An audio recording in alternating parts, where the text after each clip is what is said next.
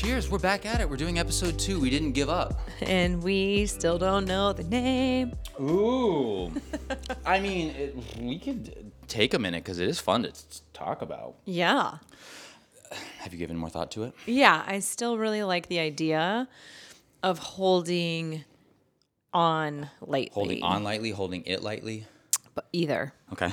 Holding on lightly because it's like I always think about holding on to things too tightly, like Yeah. or holding on to like, you know, you know, something that you're so attached to and if you just let go of it, like ah. That's the way forward. I mean, Yeah. that's that's why I made my Instagram a few years ago, the the side one on Spiral Dynamics. That's why I called it "You Can Let Go Now," yeah. um, because like that is, or even talking about some of the people in our lives that are struggling with some really difficult things. Yeah. It's sort of like, what am I grabbing onto, Mm-hmm. right? What? That's why they're calling it enlightenment. Not that I know the ins and outs and everything about what enlightenment means, but I see the path forward being how can I hold this more lightly? How can I take uh, things like play, right? Uh, what's that great quote? Um, I heard it in several different forms, but it's originally an Alan Watts quote, which is like, um, uh, God takes very seriously that which we call play.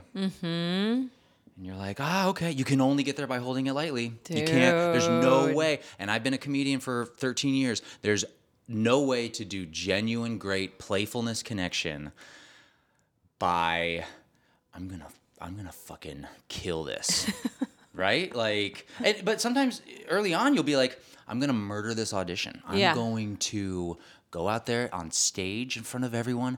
I'm just gonna, from an improv standpoint, maybe for something scripted like stand up, you can you can uh, tap into that more. But again, if you're talking about discovery and connection, open hand, right? It's got to be open hand. Dude, when I sent you that Sadhguru thing last week, that kind of blew my mind. Mm. Which one? We had a few back and forths. About people say, how do you work? You should work hard. How do you study? You should study hard. And it's like, nobody says, how do you work? Maybe you should work lovingly. Wh- Maybe you should study joyfully. Maybe you should do things, you know, because he was saying the when the body in your heart is not um, connected to your mind, and you think that you should just be working hard and working hard and pushing hard and pushing hard, but like actually you're going to do your best work. You're going to be your best self. You're going to be in the most flow, flow when you're um, doing something joyfully. Yeah. Uh, God, it's it's hard. It's hard for me as an Enneagram 9 too. Because I find that to be the truth. When I have space, when I have mental and like spiritual energy in reserve, and when I'm holding things lightly, that I do my best and things go well. But New York City, America, there's a lot of it, and especially me as like a single man. I, you know, I don't want to bring it back to that, but there is a bit of a pressure of like, how are you going after it? How are you taking the bull by the horns? I had someone that I went on uh, several dates with, and she brought it up in conversation. She's like, name something that you wanted so bad and you went after it without abandon. And I was like, I don't know if that's my vibe. and one of the last words that she said to me, I'll just say, I'll, I'll, I'll lay it all the way out there. One of the last words she said to me was, she was like, I don't think this is going to work out. You are not alpha enough for me, which are a which is a sentence that you can keep to yourself. like that's that's you're invited to. I get it. You don't have to say the thing on the nose, but you know, it also gave me some clarity or some some finality on it. Just like, oh yeah, that wasn't the vibe.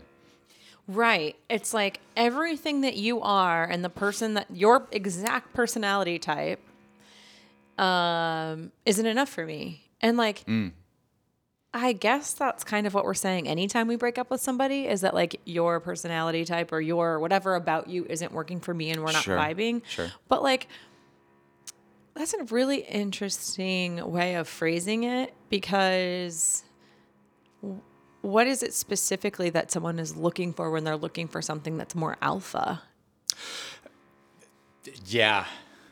Oh, we got uh, we got someone doing some drilling in the back. like Super cool drilling. it's just yeah, just super cool. Just it's just gonna happen. It- oh, it started started. the second that we hit record. so uh, it's just how it's gonna be sometimes, right? You got to go with the flow.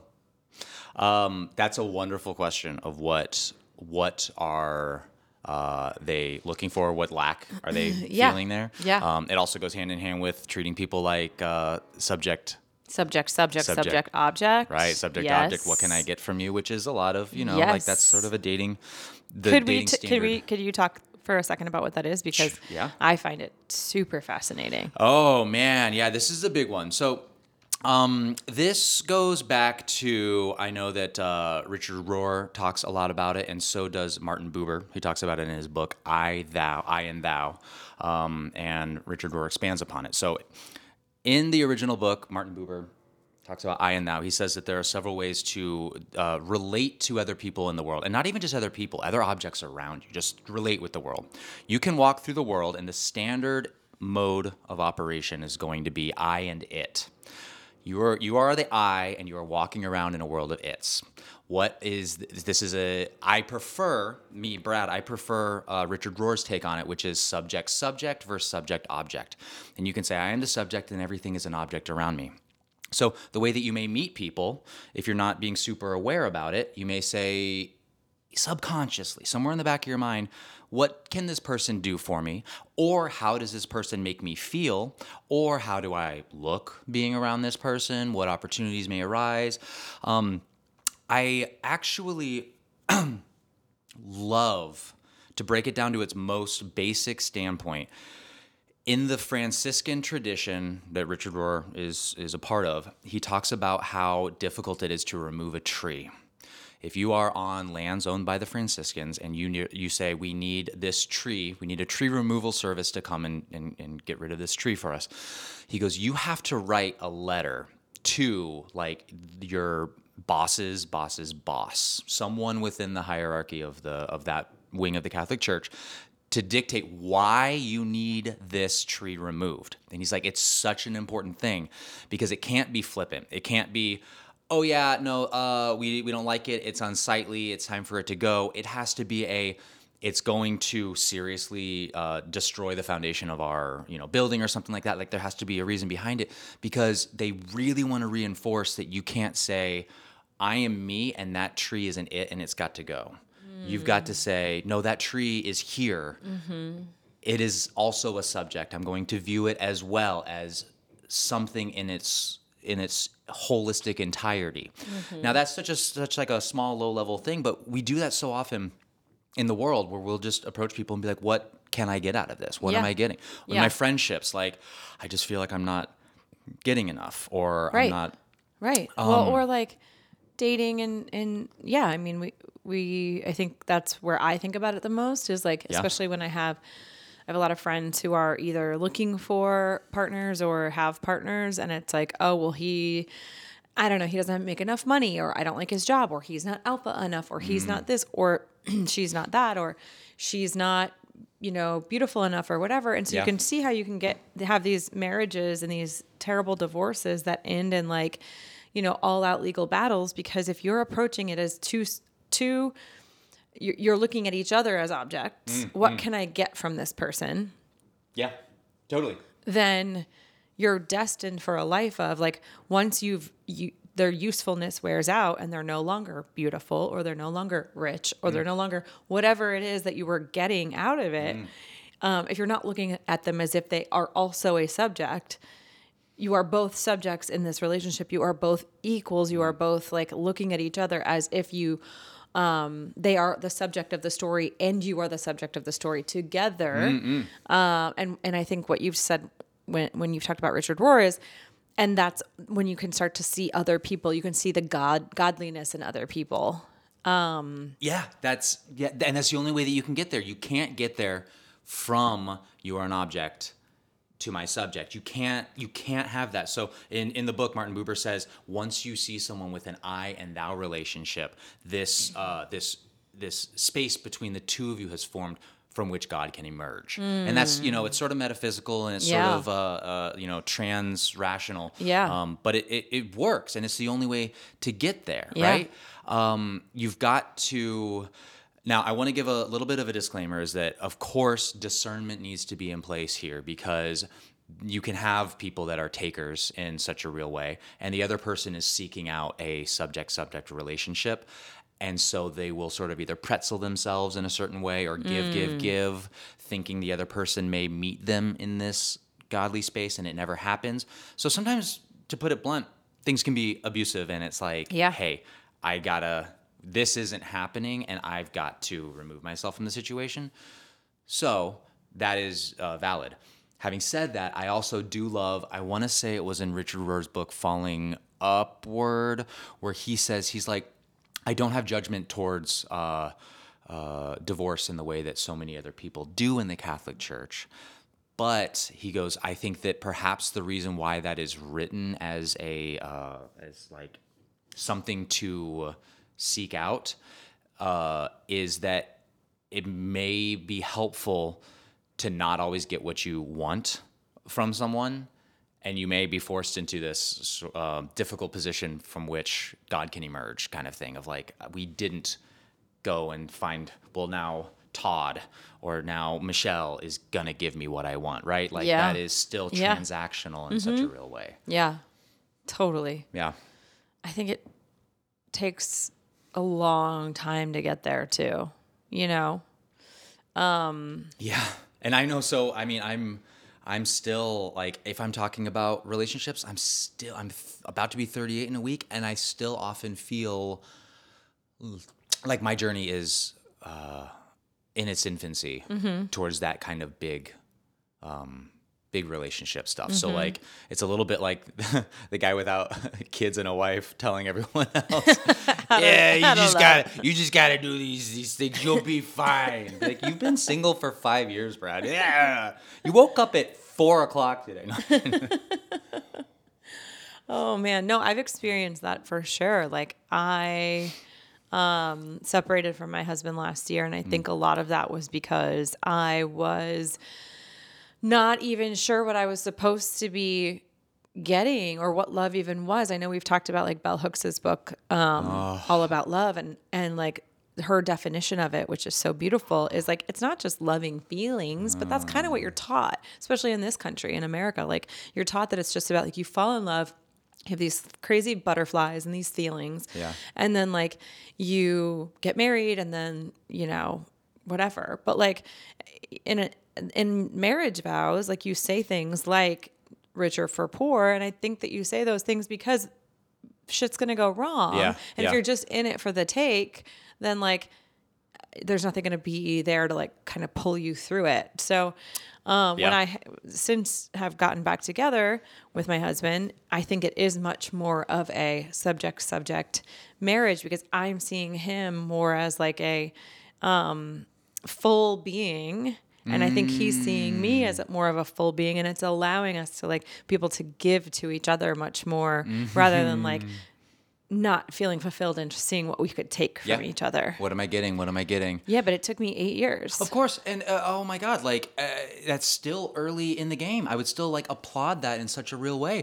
I um I had up on my uh, dating profile for a while. I said that on that dating shouldn't feel like shopping, and some people were like, "What does that mean?" I know my friend Nate was like, uh, "What are you?" talking about like that's a weird thing to put up there and i'm like yeah you know but i some of the reading and some of the work that i had done was like of course we're going to come at it from a place of that because especially here in the western world where we are talking about spiral dynamics is we are in we're surrounded by consumerism and we have always been like what do i want um, there's a great quote from oh think about it think about it brad um, oh my god uh, anyway it doesn't matter who it was from and it was uh, he Oh my God, who? Uh, Freud. It was a Freud quote, and he was spending some time with people in uh, with Native Americans, and one of the quotes that stuck with him was he was speaking with an elder of a tribe,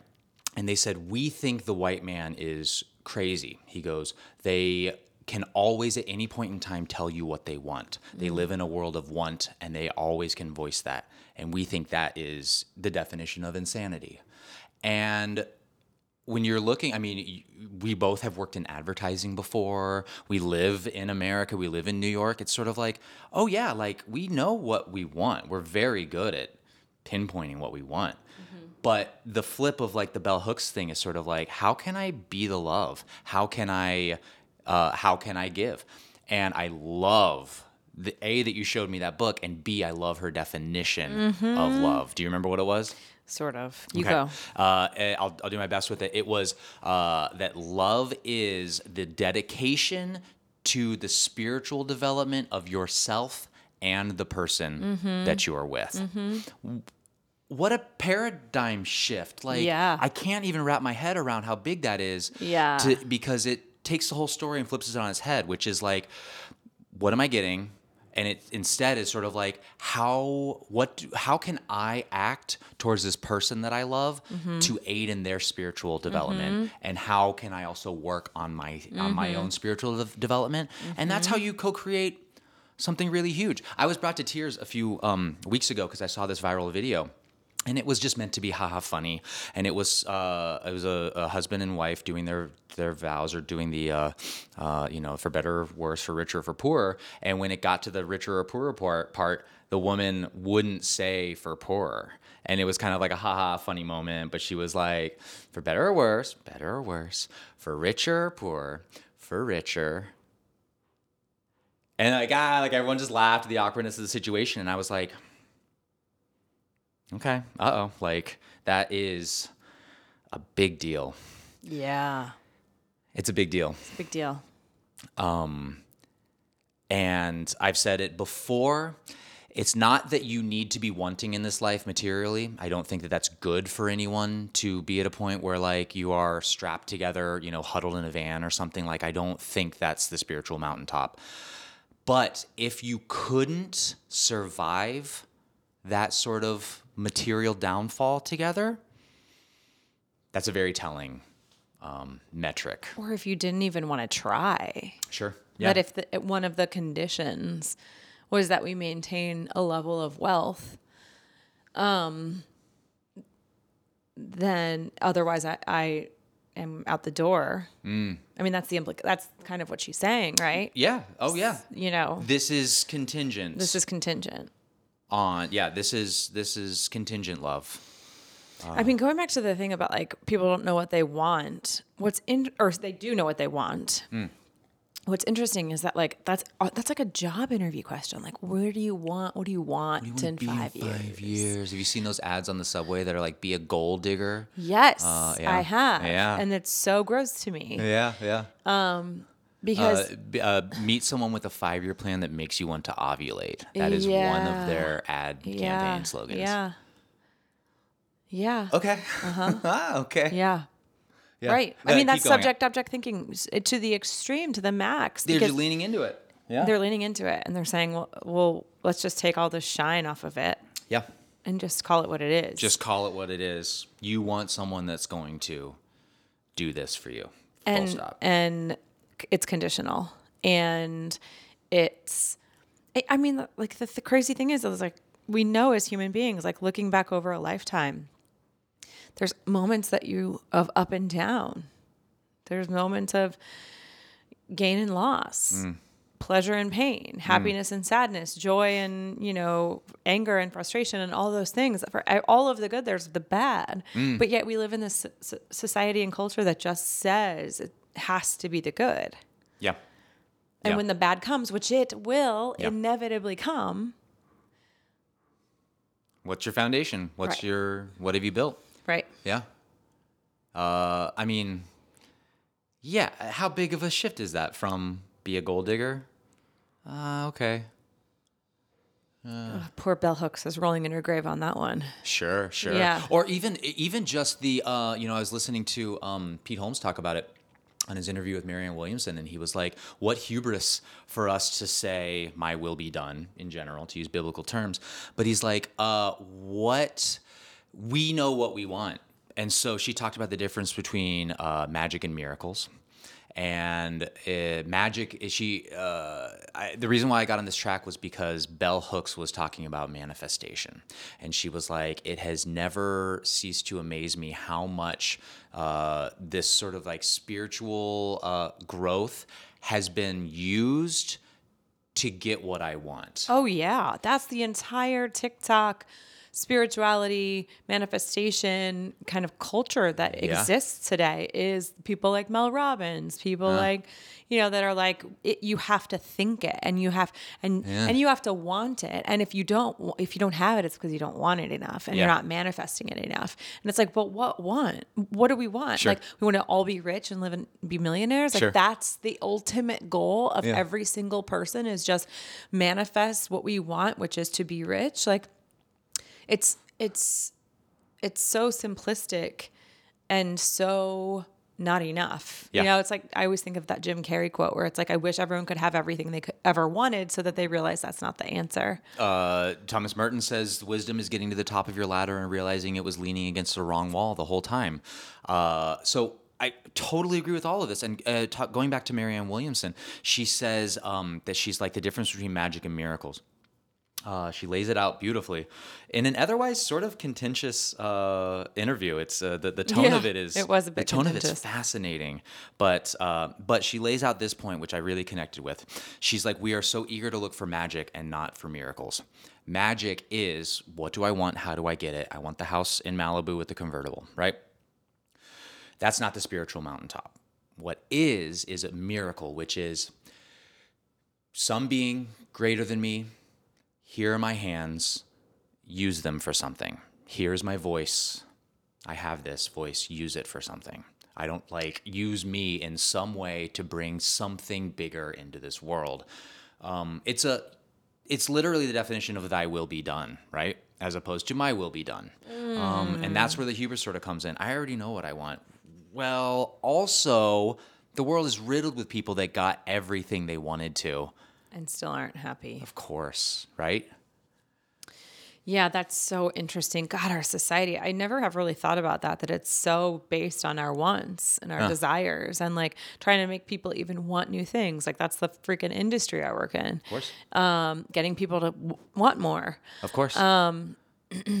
And it's so interesting to say, like, well, what can I give? Yeah. What can I give? Yeah. And it's it's hard. Like I it's yeah, it's hard. I don't have all of my answers I don't have worked the answer out for that. either. I mean, I'm right now a little bit in an existential crisis about my job situation because Sure. I lost a job a couple weeks ago and I'm like everyone keeps asking me like, "Well, what do you want to do?" And I'm like, "I don't fucking know. Mm. Yeah. I don't know. Like I know what I I can do. I know what I have done, but I don't know what I want to do." Mm. And like that is really it's an interesting um, place to be to be my age with the you know almost 20 years of work experience Yeah. under my belt and not have a job and and think about what my talents are how i could be useful to this world what my gifts are how i could give to this world in a way but also at the end of the day like you I have to pay my rent. So like how do you I'm really like just struggling with like squaring all of that. Um yeah.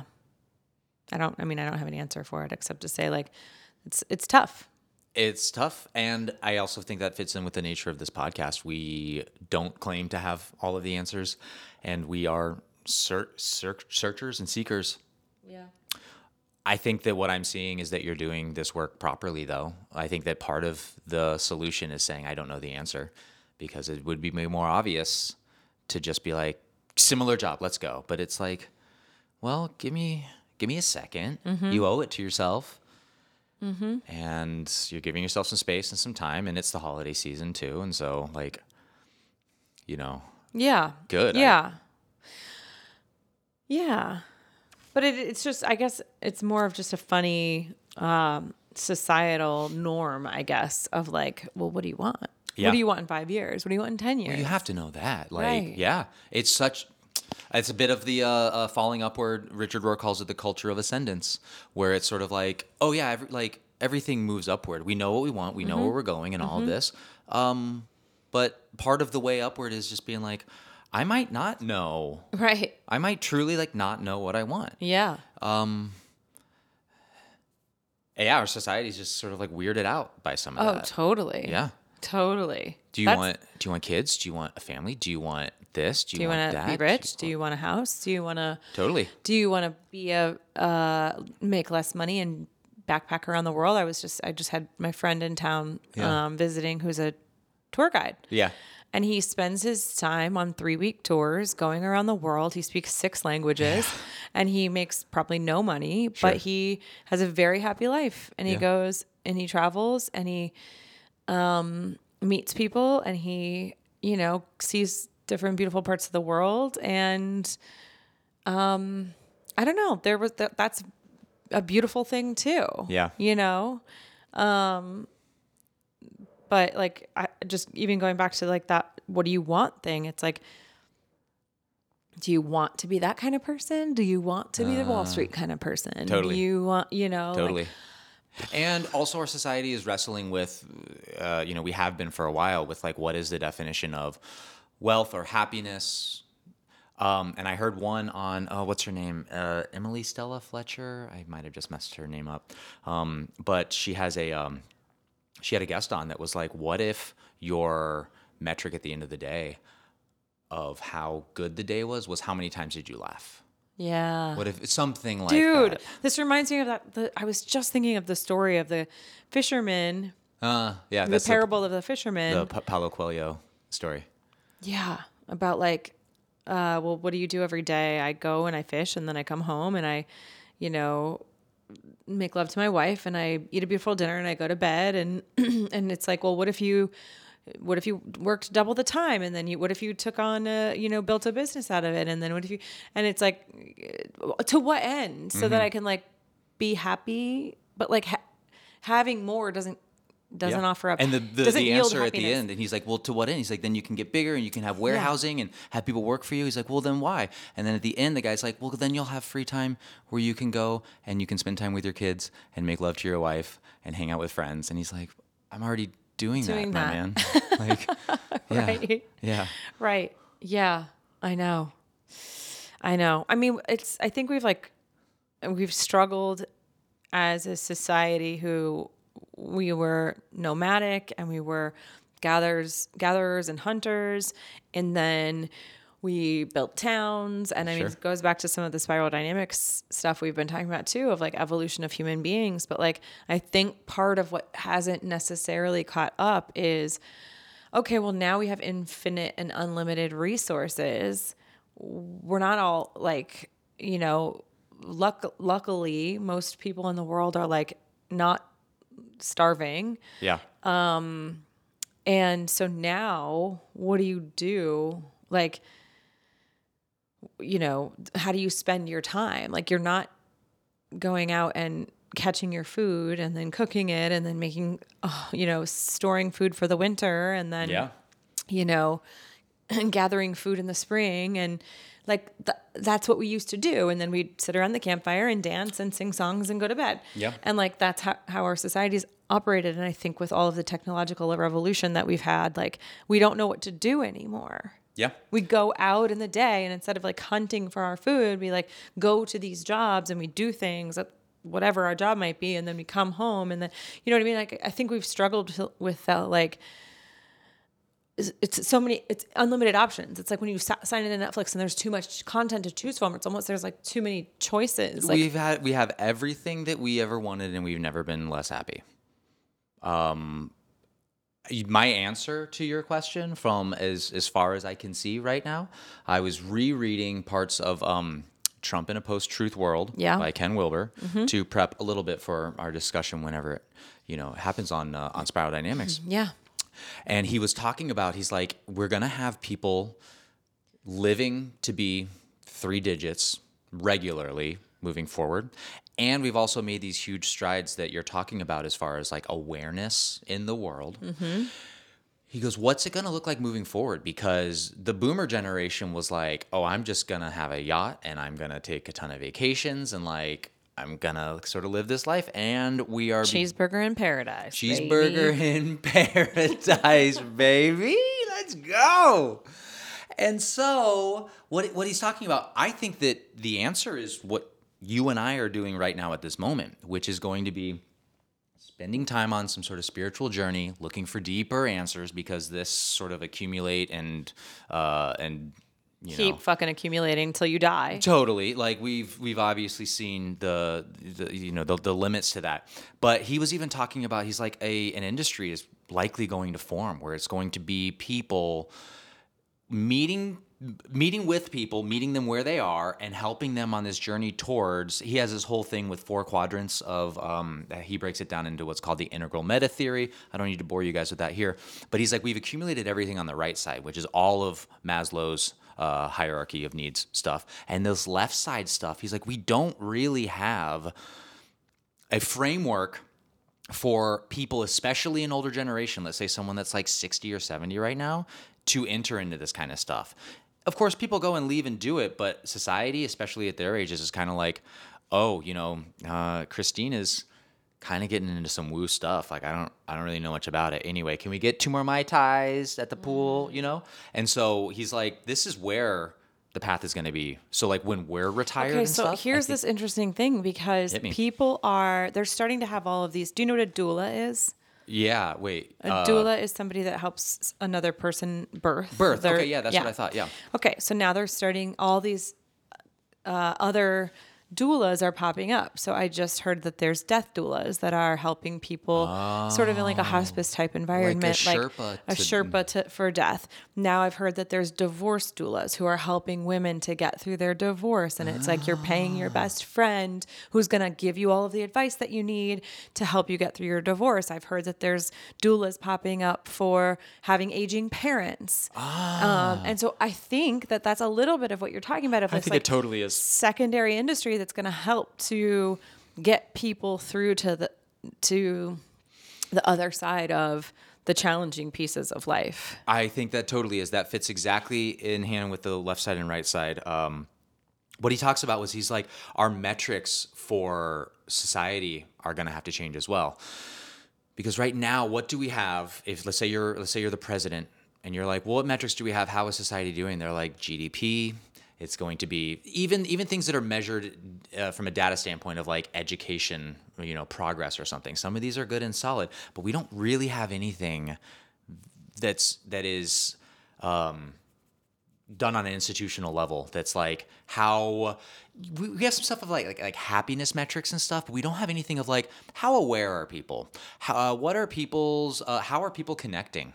We're starting to get into some of that, where it's like the UK now has a, a minister of loneliness and things like that. But um, I think that moving forward, once people, especially if we start talking about having universal basic income or something like that, the next metrics are going to be like how well are people connecting? How well are people? Uh, I mean, the list. the- I feel like the list almost writes itself of like all of these things of how um, how well are people handling crises in their lives.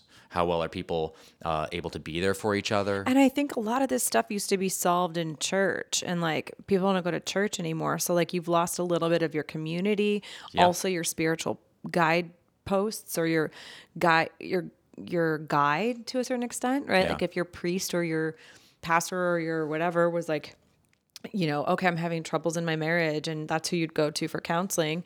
Um, and we don't have that anymore. So, because most people don't go to church anymore, Yeah. obviously some people do, but that's not the people that are listening to this podcast. Sure, The sure. sinners that are listening to this podcast. um, but, uh, you know, I think that like, that, that makes total sense that there's going to be all of the, I mean, even look at the coaching world and like the, you know, there's Enneagram coaches and there's there's job coaches and there's this coach and that coach and doula for this and for that and for I think it's people f- not having fucking community in the right way or friends in the right way. And so like and I'm not like shitting on any of these industries. Like maybe this is what we need. Maybe mm. this is the maybe maybe it, it you know paying somebody to help you work out is not so bad. Yeah, you totally, know, or telling you to eat healthier, or telling you to meditate, or wake up when you what to do in the how to create a morning routine. Maybe that's not the worst thing. Yep.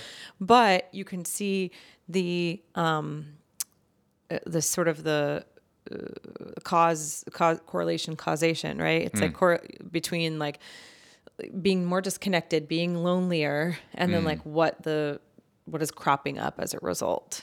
Oh, I mean, yeah. Are you talking about like what are you talking about when you say what's cropping up as a result? Do you mean Yeah, like just all of these like side industries of like ah, okay, therapy and you know doulas and coaches and definitely, definitely, and like it's easy to shit on the Instagram, you know, uh, people that are posting quotes or you know spiritual guidance and stuff on Instagram, and it's also awesome to see as well this this increased awareness i i've heard someone be like oh yeah congratulations you just you you follow a bunch of people on instagram like Yung Pueblo that are putting out these quotes and you're integrating it almost 0% in your life and i'm like well this stuff is also really great to keep continually exposing yourself to. I know I'm someone that needs to hear things 70 times, seven times. Same. Um, and it also is just normalizing a ton of this like capital W work. I know that word gets thrown around all the time uh, being done. And so, like, what an amazing time to be living in where these people have this sort of reach where it's like they can they can post something that is true and genuine, Jay Shetty or whoever it may be, and reach five million people. I mean, this is this is all just accelerating that process and leading to when we're talking about that second half of life, doula coaching, all of these sort of things. It's like that's what you're gonna want. If we're going back to what you're mm-hmm. gonna want, we're mm-hmm. going to reach the eventual end of what material things do I want to buy, mm-hmm. you know, regularly. and that's like the ending like that's sort of our center of gravity as we talked about last time is from a spiral dynamics perspective is in orange Yes. and orange is a lot about that sort of accumulation culture right Absolutely. and so we are kind of uh, there's people in green and there's people in yellow so two levels ahead already but Hmm. the s- center of at least the western world is still orange Absolutely. and so as we move into green is a sort of part of what you're going to start to see is like how do you that like this is okay this is no longer working for us Yeah. Oh, I I, th- I I absolutely think that's going to happen. It, the it's already occurring where some people that never would have thought they would be saying this are sort of like, ah, maybe getting everything I wanted wasn't the answer.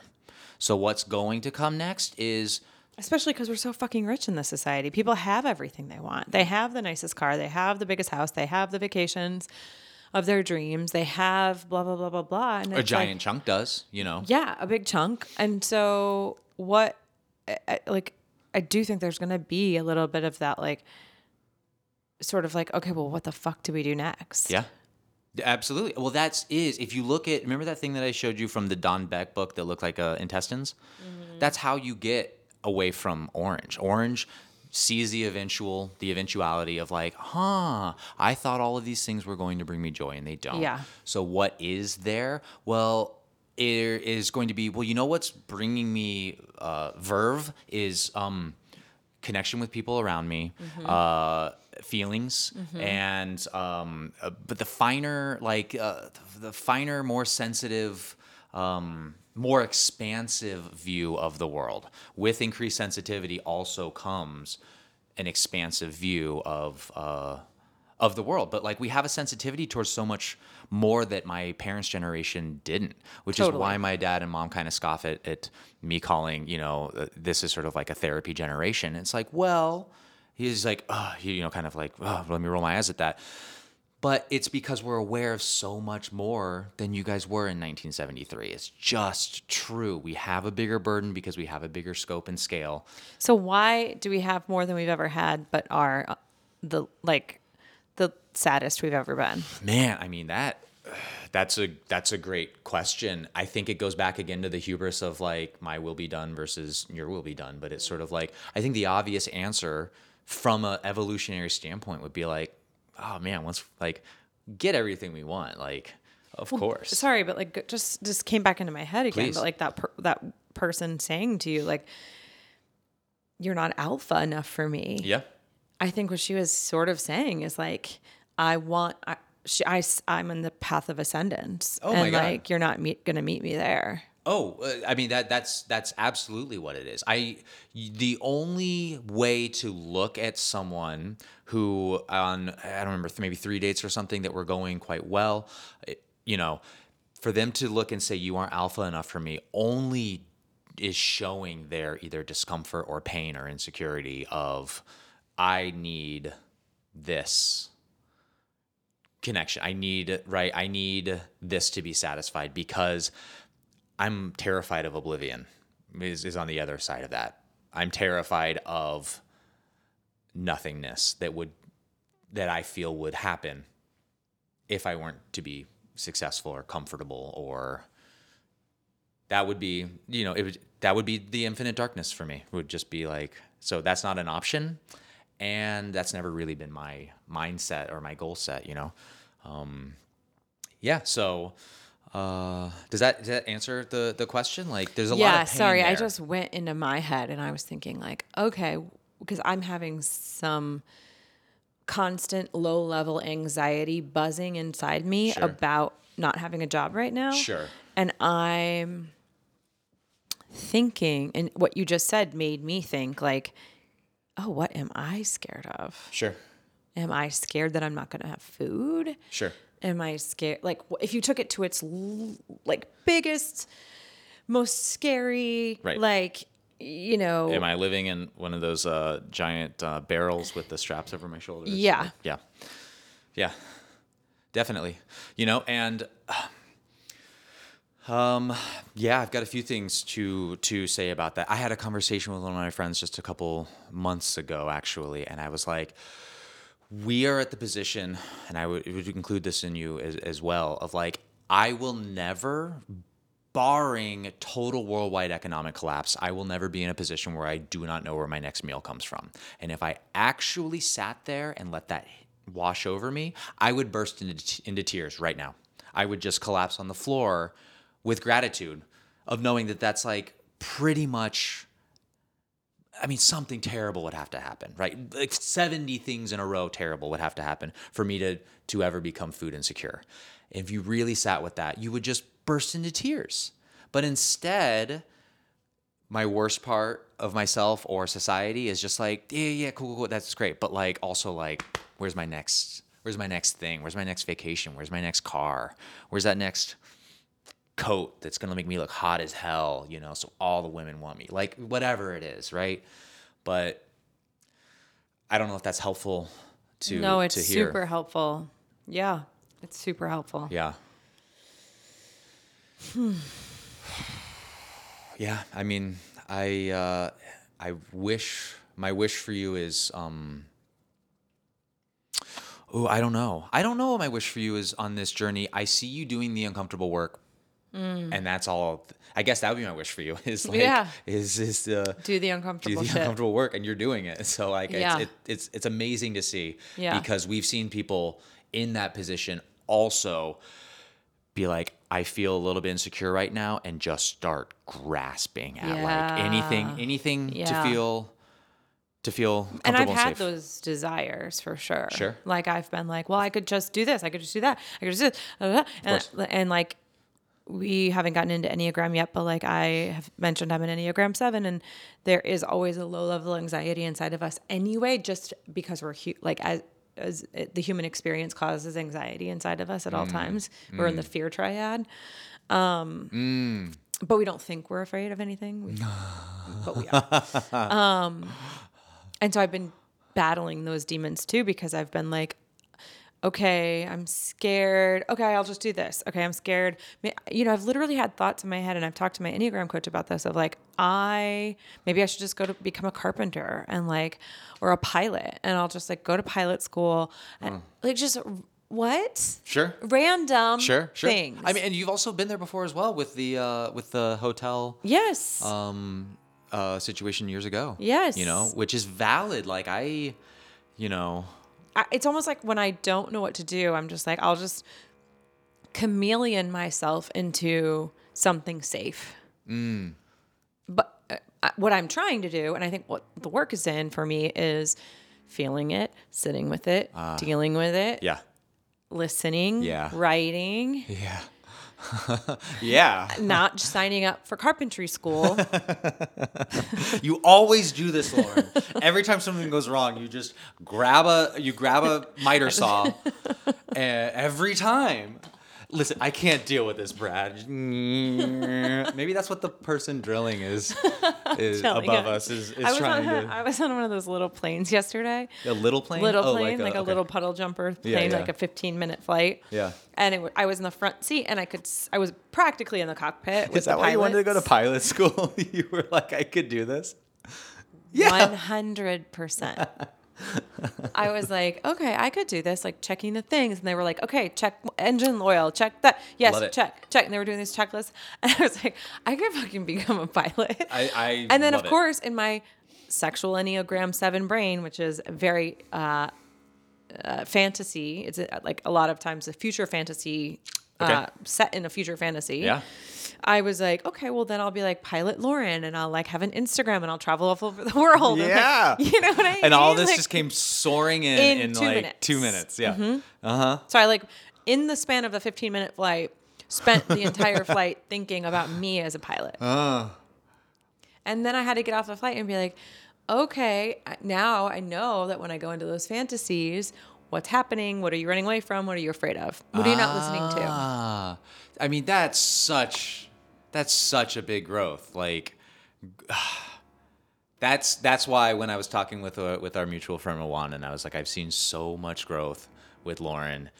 That's it. I mean, uh, you know, they say growth is is just shortening the distance between self knowledge and self awareness, right? You're like, okay, this thing is happening to me. I know that sometimes my sexual fantasy uh, seven will do this in its in your mind, and then to see it in real time and recognize it and be like, ah, that's that popping up again. Like that is it's okay. Ego. it's okay. Yeah. You know? Yeah. Oh man. Yeah, and like and, and I do that because I when I was a child, I obviously had went through some sort of trauma in which it was better for me to picture the future state and getting out of it. ah And so as a defense mechanism, I would live in a fantasy in the future ah and grasp onto it real hard. sure. And so now, as an adult, as a 39 year old woman, I still do that. And it's like, I feel like part of growing up is telling that ego personality side of yourself that is doing all these things that is holding you in this place of of not being aware of what you're doing and like why you're doing it but like telling that part of yourself like I'm okay it's okay okay we had the fantasy flare up now we can let it go Ah, that's holding it lightly. yes It came in. yes Um, is it Jack Kornfield or someone else that says uh, take your um, when an emotion comes in, take it to tea. Like sit with it. Ah, Yes. Uh, let me pour. Yes. Let me pour tea for you. Ah, I see fear is back. Uh-huh. I see escapism is back. Yep. Ah, okay. Hello. Welcome. yep Welcome. Ah, you're Yeah. leaving so soon. Yeah. Okay. Thank you for coming by. Yes. Yes. Holding it lightly. Holding it lightly. And you know what's so funny too is like I had it told told my therapist like I, fucking I have a million coaches in my life too by the way. Here I am like ah coaching. These fucking doulas over here. Anyway, I got an appointment in 15. Hi, Cassandra. Yes, I'm I'm still sawing every piece of wood in my house. I just uh, paid $3,000 for flight lessons. Yeah. Um, I'm currently upside down. um, But I was telling, I told my therapist two weeks ago that I had a low level anxiety of like on a scale of one to 10, about a one. And then proceeded to talk about how I was scared about this, this, this, and this. Oh. And he goes, Sounds like it's a little higher than one. Wow. Yeah. I was like, Yeah, I guess so. Yeah. But it's so easy for me to just go to La La Land that I don't even have to deal with it. So it's, it literally is just a dull little like string inside me that buzzes. It's dull. ah, what what is the the dull- anxiety, The fear, the anxiety that I'm feeling, especially in this time of uncertainty. Yeah. Yeah. Um, Does it feel like maybe it's helpful that it's a little more dull rather than like sharp and all encompassing? I think that for Enneagram sevens, for some people, yes. Okay. For me, no. Ah. because what it means is I'm not addressing it. Ah, okay. Yeah, okay. So you almost wish that it was staring in if the it's face a little bit bigger, more. it's kind of like remember when you told me Russell Brand was like, I'm kind of glad I was a heroin addict Yeah. because if I was a, a shopping addict Yeah. or if I were a ca- gambling, Gambling, addict, video games, sex, masturbation. Society would just be like, oh yeah, he just he he's plays just video that games too much. guy. He's just that kind of guy. He's just a video game guy. Uh-huh. But like no, like heroin, you know, punches you in Stares the you, face, yeah. and like m- your friends are like, get yourself right. Yeah. or you even to yourself is just like this can't Um, This continue. can't. I will die. I will die. But shopping, Sh- Yeah, you right. could do that forever. Forever. You could be that ninety-year-old woman that's just like, Yep. I have Forever. everything. Yeah. forever. And so I think that, um, yeah. So I think sometimes I wish it were bigger. I wish it hit me in waves. I wish it were like I'm ha- like I'm having. I wish I sometimes I wish I were an Enneagram four that just put on sad music and cried for three hours because I think that's probably what I would just need to do and get past it, but I don't. I instead I make plans and I go out and I have drinks with my friends and I do this and I blah, blah, blah and I make Yeah. a million plans every single day Yeah. because I'm like um trying to ignore the dull Sure. anxiety. Sure. You know what I mean? Yeah. Sorry, I don't know why we got into why I got into Enneagram, but Oh no, I love it, and I'm so eager to do more, um, more Enneagram stuff with you moving forward. Like that's, this is all this is all part of it. This doesn't have to be a scripted, you know, thing. We we know that we have things that we want to cover in some of our episodes. but what about the teleprompter? Oh, oh God. Uh, hi. Do you need clothes for your pets? we got to do it for the. Uh, well, we Lauren just shrunk a sweater and we're selling it. She did shrink a sweater. I do think it would fit on um My nephew. on your nephew, a mid-sized dog. There's a handful of other. You just figure it out. If you're somewhere around 60 pounds, 40, 40 to 60 pounds, do we have the if, do we have the fifty thousand dollar sweater for you? Uh, also, this was brought to you by Monsanto. Monsanto, bringing you the best, nothing but the best for you and your family. Also brought to you by the United States Department of Just the United States. by, by the United States in general. They are advertising. I do feel that way about milk when they had those ad campaigns and they were like milk, like we forgot about it. No, what's so funny is like, because that's by the National Dairy Association. Sure. It's like, I get, Yeah. they're going to have, have some money to spend on some ads. I get it. But what makes me laugh really hard is that when countries do advertising and it's like, come visit Iceland. Iceland. So nice. Yeah. So, so beautiful.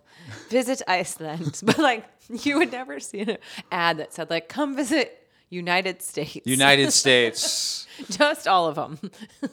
I can show you the world. Don't you dare shut your shining. Sh- yeah. But there is a Texas tourism board, and there's like a New Mexico tourism board, and a whatever, right? New York tourism board. But United States. Oh, that's but there funny. not anything like that's like the United States. That is funny. Now, yeah, I guess I guess that's sort of a uh, because like you probably would see one for almost any other country. Like you could Right. for China or anything. Yeah.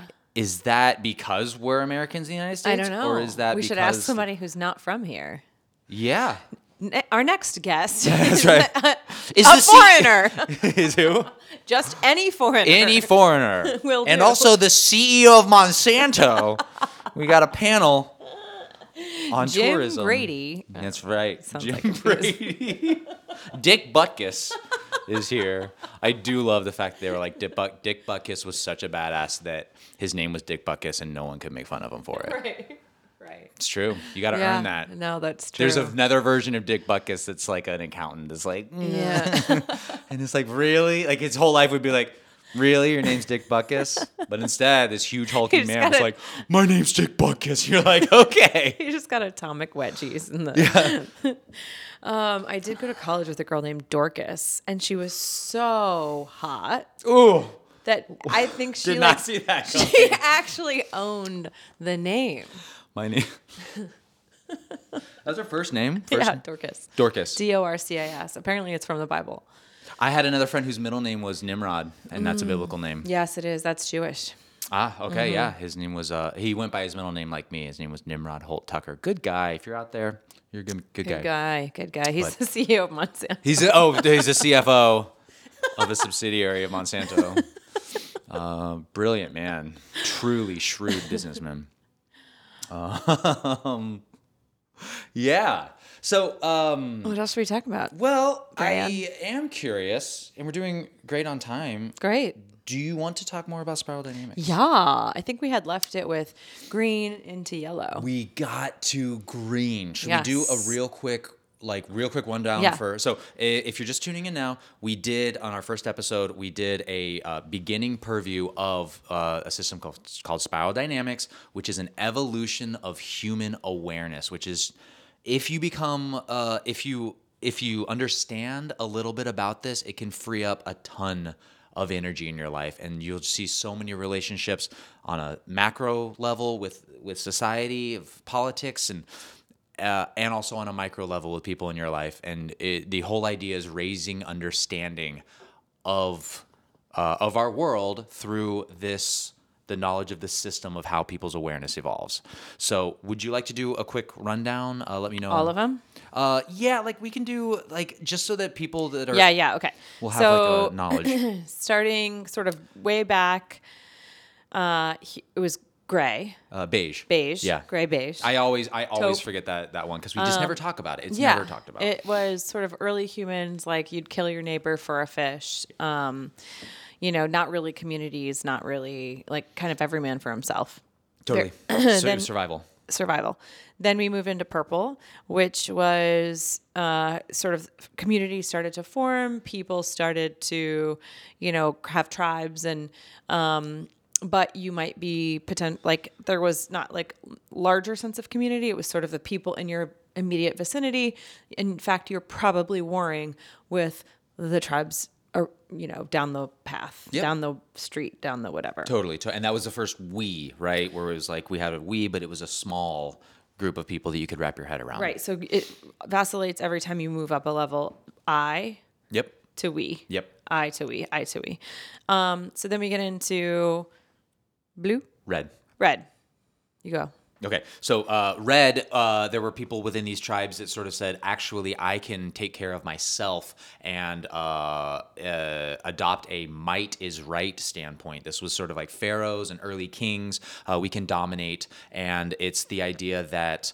Uh, um, it's the emergence of the ego out of this small tribe group at Purple, and we uh, we are able to take and dominate. Things are correct because of their ability to dominate. Yep. And this is where you got like like you said pharaohs or um, you know, sort of larger than you know, um I must have said Gandalf. yep, that's right. Gandalf. No, I was thinking of like um Attila the Hun or Sure. you know, sort of like whatever. Totally. Go out and rape and pillage villages. Absolutely right. And it was like we are correct because we can take this. Right. Okay. Then we get into blue. Blue. Uh, blue, which is goes back to a we again, which is more kind of about not like the macro tribe. So this Hmm. is where you get into like kind of like you know wasps, right? Would be a macro tribe or um, Southern Baptists, Yep. or um, I'm giving very like American specific uh, examples. I'm sure there's There's a lot of religiosity and Uh, even even like uh, even like uh, you know the Muslim religion would be considered uh, in the same way that Catholicism or something Yeah. uh, would be as well. But it's the idea that what is correct is given to us from some higher authority. Okay. and, And- we have our tribe. Okay. And we are not able to wrap our head around. We are ethnocentric on some level. We are not able to wrap our head around. Right. So to take it out of the religious context, this could just be like I I'm an Italian or I'm totally a, uh, there's a there, absolutely there's a lot of uh, there, there's a lot of um uh, of uh, uh, what's the word that I'm looking for not nationalism as Yes, well yeah. uh, yes so these are what are also called the conventional stage because this is sort of like the old timey Yes. this, this emerged maybe Yeah. around uh, you know uh, something like 1500 2000 years ago Okay. and these are also people who are uh, they are willing to sacrifice of themselves for either their beliefs or for their tribe got it. correct Okay. yeah All right. And, And then, then we go there- into Um, orange. Orange, the Enlightenment happened. This is back to peop- I. I back to I. Oh, me. Sorry. Um, yeah. And so uh, the emergence of, of Orange happened. And at Orange, this is a uh, sort of post conventional understanding of the world. You are logic based. Things are true because you can prove them. Um, things are right or correct or better because of, uh, of a logical standpoint of this is per it's performance based. Can I outsmart people around me? Can I collect? Can I accumulate? Uh, this is a smarter version uh, or a more evolved version of an I-centric, egocentric mentality than red. Red was me mad, rah, like I'm here, and orange is oh, okay. I'm going to outsmart, outtrick, out-educate uh, myself, but it, it is self-serving in Yeah. that regard. Yep. We are swimming in it. That is the uh, gravitational center of the Western world right now, Yep. and uh, But it, gave us beautiful things like the scientific method and, And I went to the dentist yesterday, Yeah. and they did amazing things like lasers and uh, X-rays and all of that. Like you know, Mm-hmm. Yep. all of our uh, advancements in society are some of the benefits of what came out of Orange. So Yeah. it's not all terrible. Yep. But it also has been running amok, where we've seen people accumulate two hundred billion dollars Yep. at the expense of others. Right. Yep. Cool. Uh, cool. Then we go into green, which is sort of where kind of started to emerge in the 1960s. Yep. Um, this is where you go. This is back to we, and this is sort of a collect collective. Uh, sensitive you know as you say it's infinite sensitivity where um, you really feel for people started to really feel for like people that were outside of their immediate group or tribe so like you could start to understand like the commercials of like the little children in africa and like please donate and like pe- that's tugged on people's heartstrings or like i'm gonna go build houses in costa rica or i'm gonna go do whatever right Yep. like this is sort of that like you know love peace um you know like collective Yep. It was the emergence of a world centric view for the first time ever. Right. We can wrap our head around and we have space to hold sensitivity for the entire world. Yep. And I do want to start off, I know I said it last time, but this is a very, very important emergence. Yeah. And one of, uh, it's going to be absolutely necessary for us as humanity moving forward to continue uh, to have the healthy parts of this stage. Yep.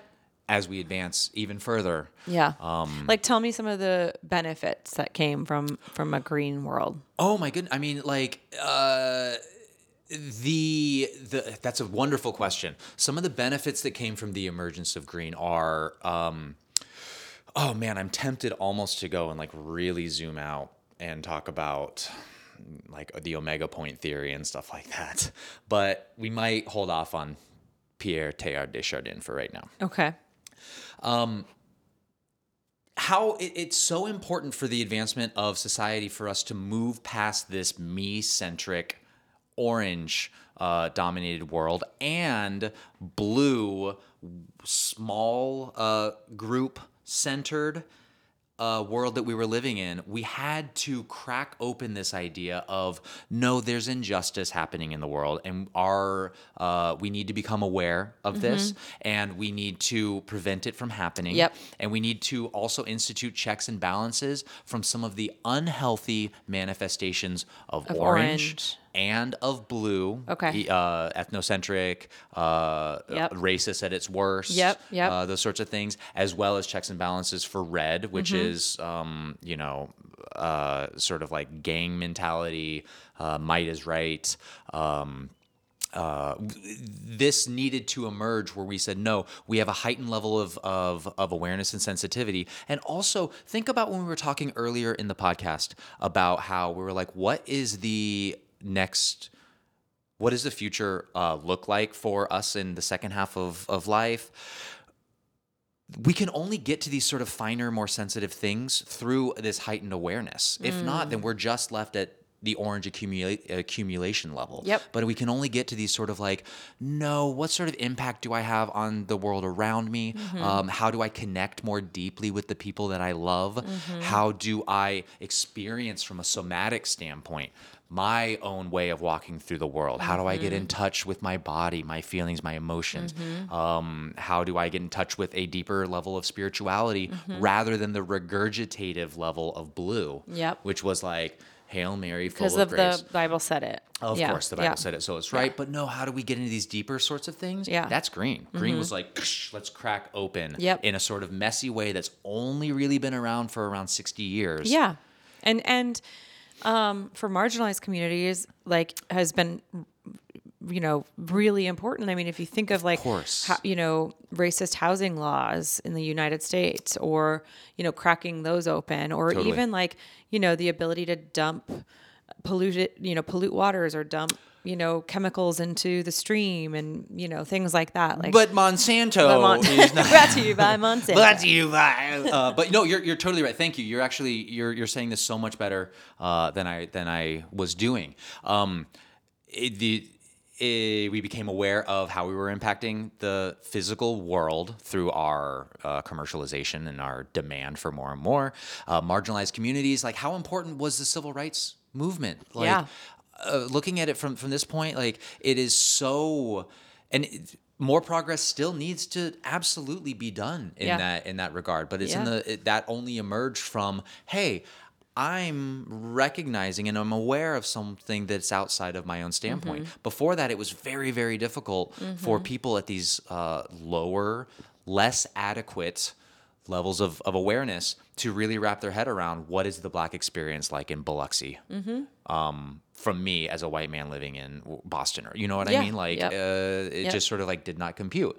Um, Richard Rohr talks about it, saying that this might actually be the definition when Jesus said, um, uh, "Forgive them, Lord, for they know not what they do." He's like the amount of uh, cognitive dissonance that we had to experience to be living blindly to this for so long. He's like, how much cognitive dissonance does a woman in 1841 who has a 10 year old white boy at home to go to a marketplace and purchase a 10 year old black boy?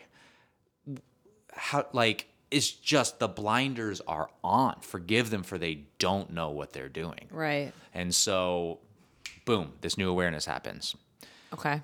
and we are now in green. There's pros and cons to it. There's messiness. There, like it's it's literally an eruption. They say in spiral dynamics that once you get to a tipping point where over, they say about ten percent of people Yeah. reach that reach this new heightened level of awareness. That's when it sort of explodes and is here, mostly to stay, unless it unless something happens to really uh, bring it back. But yeah, Yeah. that so so it erupted, and we have all this progress Yeah. that has been happening and is continuing to happen. Yeah. What do you got to say? I feel like I just rambled. No, no. I was just thinking like Uh, back to the cognitive dissonance thing. Like, ah, God, it- part of this is that like you have to transcend and include. Ah. And we can't look back at prior generations nor prior Yeah. Uh, versions of our current generation and say you were wrong or you were stupid or you were whatever Sure. because that was the way it was but it's hard a little bit not to do that so i was just thinking about like well, you know henry kissinger died Yeah. and the media narrative was like well he was kind of a bad guy but kind of a good guy. And like people were people were like no he was a piece of shit. And like was you know kind of like this whole thing erupted online of like do we celebrate this man's 100 year life mm. and career or do we uh, you know, castigate him for all of the mistakes that he made throughout the years. Um, he was responsible for the Christmas bombing, Yeah. for example, In Cambodia, yeah. in Cambodia. So like, do and how do you square those two things? And I was just kind of thinking, well, if if you think about what Ken Wilber would say, I think he would say you have to transcend and include, meaning you have to understand that people did bad things in the past, and to back to what you were saying, they know not what they do. They it's it's a little bit hard to square and be like, oh, okay, well, the lady who bought the ten year old black boy who had a ten year old white boy should have known better. Sure. Sure.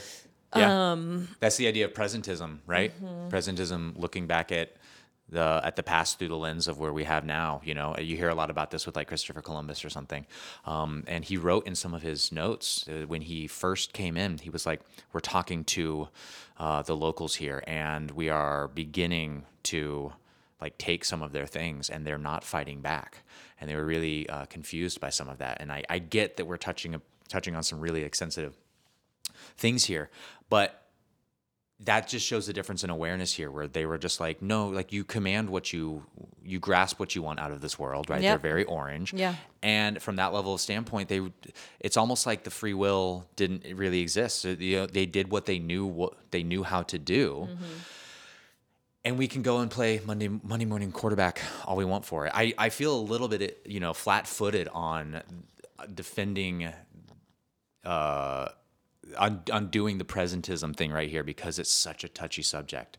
But It is a, pre- a touchy subject for Yeah. sure, and I, and I, obviously it's clear that we're conflicted about it because on the one hand you're like, those we're terrible monsters, Sure. and on the other hand you're like, the, this is the whole entire con, con, c- concept that we're discussing, Right. which is how do you um, transcend and include, right, right. and progress into these levels as society becomes more aware and conscious. Right. So before we get to yellow, actually, yeah. Um, tell me what transcend and include means to you. Yeah. So to me, it means as you go up developmentally as a society, but also as an individual, that you have you have to have some level of grace when you look back at where we were culturally, but also Mm. as a human being. Like there's there's a reason when you think about like your Instagram posts from when you were 22 and it makes you cringe sure. because you're like I'm not that person anymore. What a creep, right? yeah. And but like the whole idea is no, you you're going to this is part of human evolution is you're going to have different levels of awareness as you grow Yes. and that you have to look back at the past with some grace and acceptance because you can't hate yourself or hate everybody that came before you that is uh, a, a, that's a beautiful answer. I think you hit the nail on the head. The opposite of this is what we are often easy to do, which is transcend and dissociate, or as Ken Wilber says, transcend and trash. He's right like, which is can be mean mean green a little bit totally. i just have to look at the time Please. What time is it? It is okay Tiggs, i have to leave by 220 okay. so Great. Got it. Okay. So why don't we table this?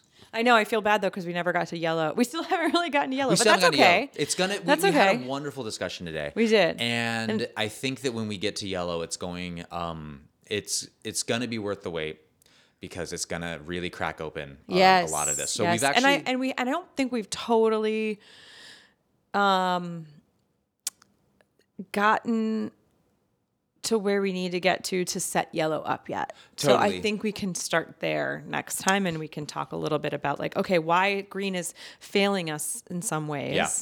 Um and then how do we move on? Yeah, I think that it might be interesting even to talk about to introduce yellow and then from the yellow perspective say here's the yellow perspective on green and here's some of the uh, some of those the shortcomings there. So um, and I- and I really want to go to the transcend and trash because I I think that as as a foundational element of this conversation that we're having, we understand that there's so much sensitivity here. yeah, There's so much that was done to other people, to marginalized communities, to Mm. that isn't acceptable.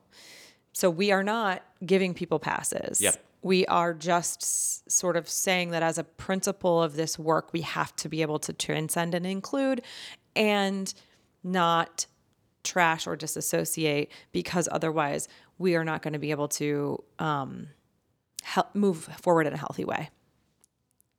I can't wait for that discussion and you're hitting the nail on the head. Um, yeah, I love it. This has been beautiful though. Yay. Yeah, really has been nice. I know it Um, has been really great. Any other? It was a uh, little um rambling, but I kind of feel like not actually I don't rambling isn't the right word. We didn't really have an agenda and I kind of like that. I'm okay. Yeah. I'm okay with that. Yeah, we kind of just needed, like, spoke from our heart and like went where we needed to go. And for me right now, that's a little bit of this anxiety that I've got going on, and I feel Mm. like it's it would be inauthentic for me not to mention it. Oh, I love it. What if the agenda is connection? Hey, Mm, How much better is that than being like, uh, I hear that you want to talk about oh, this, but, but, we actually got. have a special guest star from we, Monsanto. we have a special guest from Monsanto. Please welcome Tony. All right. Studio audience loses their mind.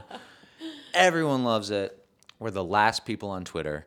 Um, let's uh let's wrap it up. This has been wonderful. I'm so glad that we didn't have an agenda because this is what I wanted to do more. Me too. Okay. Love ya. Uh, love you too. Thank you for tuning in. See you next time. Bye. Bye.